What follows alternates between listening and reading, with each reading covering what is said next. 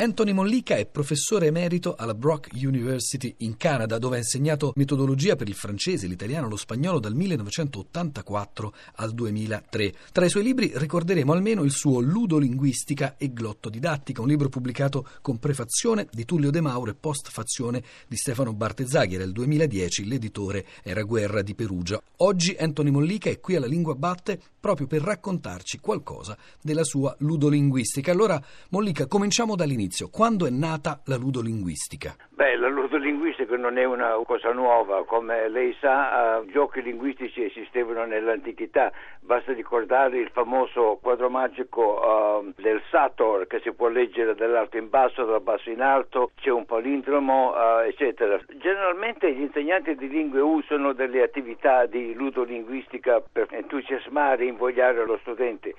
Uno dei primi saggi qui scritti in inglese in Nord America è stato pubblicato nel 79 da me dove suggerivo giochi linguistici nell'insegnamento dell'italiano. Uh, in Italia uno dei, dei, grandi sostenitori del gioco è stato il compianto Freddi, ma Freddi quello che suggeriva era gioco come gioco fisico, non gioco con carta e matita come, come, faccio io. E poi c'è il, il professor Giuseppe Aldo Rossi che grazie a Dio ha 102 anni 100, ed è ancora lucidissimo Uh, è vero che in un'intervista di un paio d'anni fa uh, mi ha detto che è stato lui a coniare la, la, parola ludolinguistica, la voce ludolinguistica e lo Zingarelli infatti l'inserisce nel suo dizionario del 98 e, e da lì dà, dà, una definizione di che cos'è la ludolinguistica. Ma non tutti i dizionari la, la includono, per esempio mi sorprende che la Treccani ancora non ha incluso la voce ludolinguistica. Magari dopo questa intervista anche Treccani inserirà la voce ludolinguistica.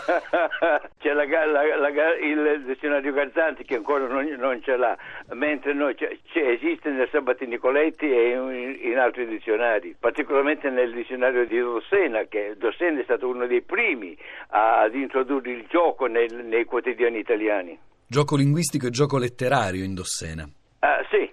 Giochi linguistici, uh, anche per esempio il Bartezzaghi che viene da una famiglia di, di, enigmisti, per esempio suo padre Piero scriveva per la, per la settimana enigmistica un cruciverba, preparava un cruciverba così difficile che veniva chiamato il Bartezzaghi. Ad, adesso uh, c'è Ennio Perez, un, un, ex professore di matematica che vive a Roma e ogni anno fa un concorso su quello che lui chiama il cruciverba più difficile del mondo.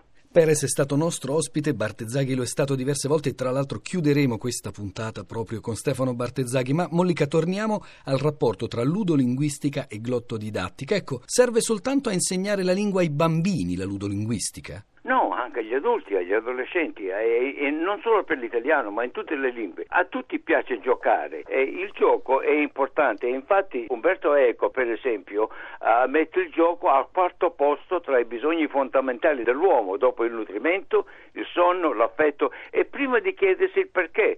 Anzi, anzi, qualcuno ha suggerito che forse l'Homo ludens è, è nato prima dell'Homo sapiens. Il gioco fa parte integrante della vita di un individuo, a tutti piace giocare. Ma è un metodo efficace solo quando si insegnano lingue straniere, solo per la L2 o anche quando si parla di lingua materna?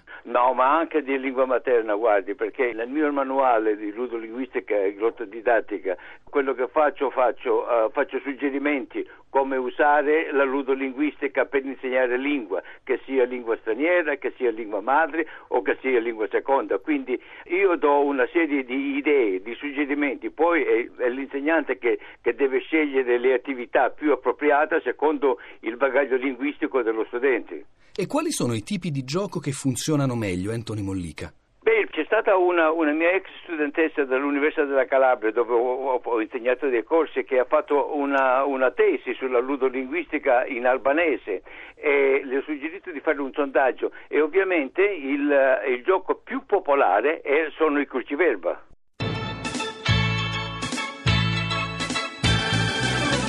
19 gennaio 1955. Il gioco dello scarabeo, un'evoluzione del cruciverba, fa il suo debutto in Italia. Lo scarabeo, o Scrabble in originale, inventato negli Stati Uniti nel 1931 da Alfred Batz e perfezionato nel 1948 da Bruno, è uno dei giochi da tavolo più diffusi al mondo. Mollica, attraverso la ludolinguistica si può lavorare solo sul lessico o si riesce a insistere anche sull'ortografia, sulla grammatica, sulla sintassi? Beh, difficile dividere eh, ovvia, ovviamente le, le, le, varie, le, varie, parti, quindi io adesso per esempio eh, eh, non vorrei fare pubblicità, ma sto per pubblicare con Guerra una collana di quaderni di ludolinguistica dove insegno lessico, grammatica, eh, cultura, perché lingua e cultura ovviamente sono inseparabili. Ma in tanti anni di insegnamento, Anthony Mollica, c'è un'esperienza, un'esperienza fatta con gli adulti, con i ragazzi, con i bambini, che le ha lasciato un ricordo particolarmente bello di questa attività del gioco legata all'insegnamento della lingua, di questa ludolinguistica? Scoperto che facevo ludolinguistica quando non conoscevo neanche la voce ludolinguistica. Ho scoperto che ai ragazzi piacevano queste attività, quindi le preparavo e visto che per loro non, non era una lezione di grammatica o di lessico, ma un gioco e il gioco, e con il gioco imparavano. Ci può fare un esempio? Beh, per esempio, eh, lei eh, sa benissimo che Manzoni, prima di arrivare ai Promessi Sposi, aveva scelto un altro paio di, eh, di titoli al, al, suo romanzo storico. Hemingway ne aveva scelto tre, prima del so, Il Sole sorge ancora. La Mitchell, la Margaret Mitchell, aveva scelto Domani un altro giorno, prima di Via col vento. E io mi domando, e se, e, e se l'autore avesse, una, avesse scelto un altro titolo? Per esempio, io posso dare mh, mm, l'esistenza è attraente. Dico, qual è il titolo finale che ha dato Benigni? Beh, ovviamente la vita è bella. E così lavoriamo sui sinonimi. Oppure per esempio la, la, la, la, zuccherosa esistenza, per la dolce vita, uh, i fannulloni per i, i vitelloni, uh, oppure uno che non certo eh, molti sono son capaci di indovinare, è quello che suggerisco la top ten dei sì e dei no. E quindi? i dieci comandamenti. Anthony Mollica, ma qual è il gioco che le diverte di più fare quando non sta insegnando la lingua? Fare dei cruciverba, i crucipuzzoli, i cosiddetti crucipuzzoli, che poi è una parola coniata dal, dal latino e, da, e dall'inglese, perché tutti i giochi che io suggerisco fanno parte dello stile di apprendimento, allo stile visivo, cinesico e uditivo. Mollica, qual è la prossima prospettiva che si apre alla ludolinguistica. Lei parlava prima di questi quaderni di ludolinguistica, ma dal punto di vista del metodo, della sperimentazione, grazie anche a questi nuovi mezzi di comunicazione, che cosa si potrebbe inventare per far andare un passo ancora più avanti la ludolinguistica? Beh, io quello che voglio preparare adesso è, è collaborare con un programmatore e di fare una serie di apps perché tutti i giochi di, di ludolinguistica si possono mettere uh, su internet. Sono, lei mi dirà, Mollica, guardi che ci sono già i giochi su internet. Sì, infatti ci sono, però chi prepara giochi per internet lo fa gioco per gioco, ludus gratis ludi, mentre io quello che faccio, i, se i giochi che io ho intenzione di preparare sono, sono giochi per apprendere la lingua e sono ben mirati ad, certa, ad un certo fine bisogna adattarsi e inserire questi giochi nelle nuove te- tecnologie. Attualmente quello che accentuo sono giochi con carta e matita. Quindi molto molto più semplici rispetto a quello che richiederebbero le nuove tecnologie. Ovviamente sì, sono più complicate, però ho delle, ho delle idee che ho usato anche in, in classe e, e, che funzionano molto bene perché mi sono fatto preparare un paio di programmi che insegnano la ludolinguistica, cioè giochi di parole uh, ben mirati usa- usando uh, il, il computer.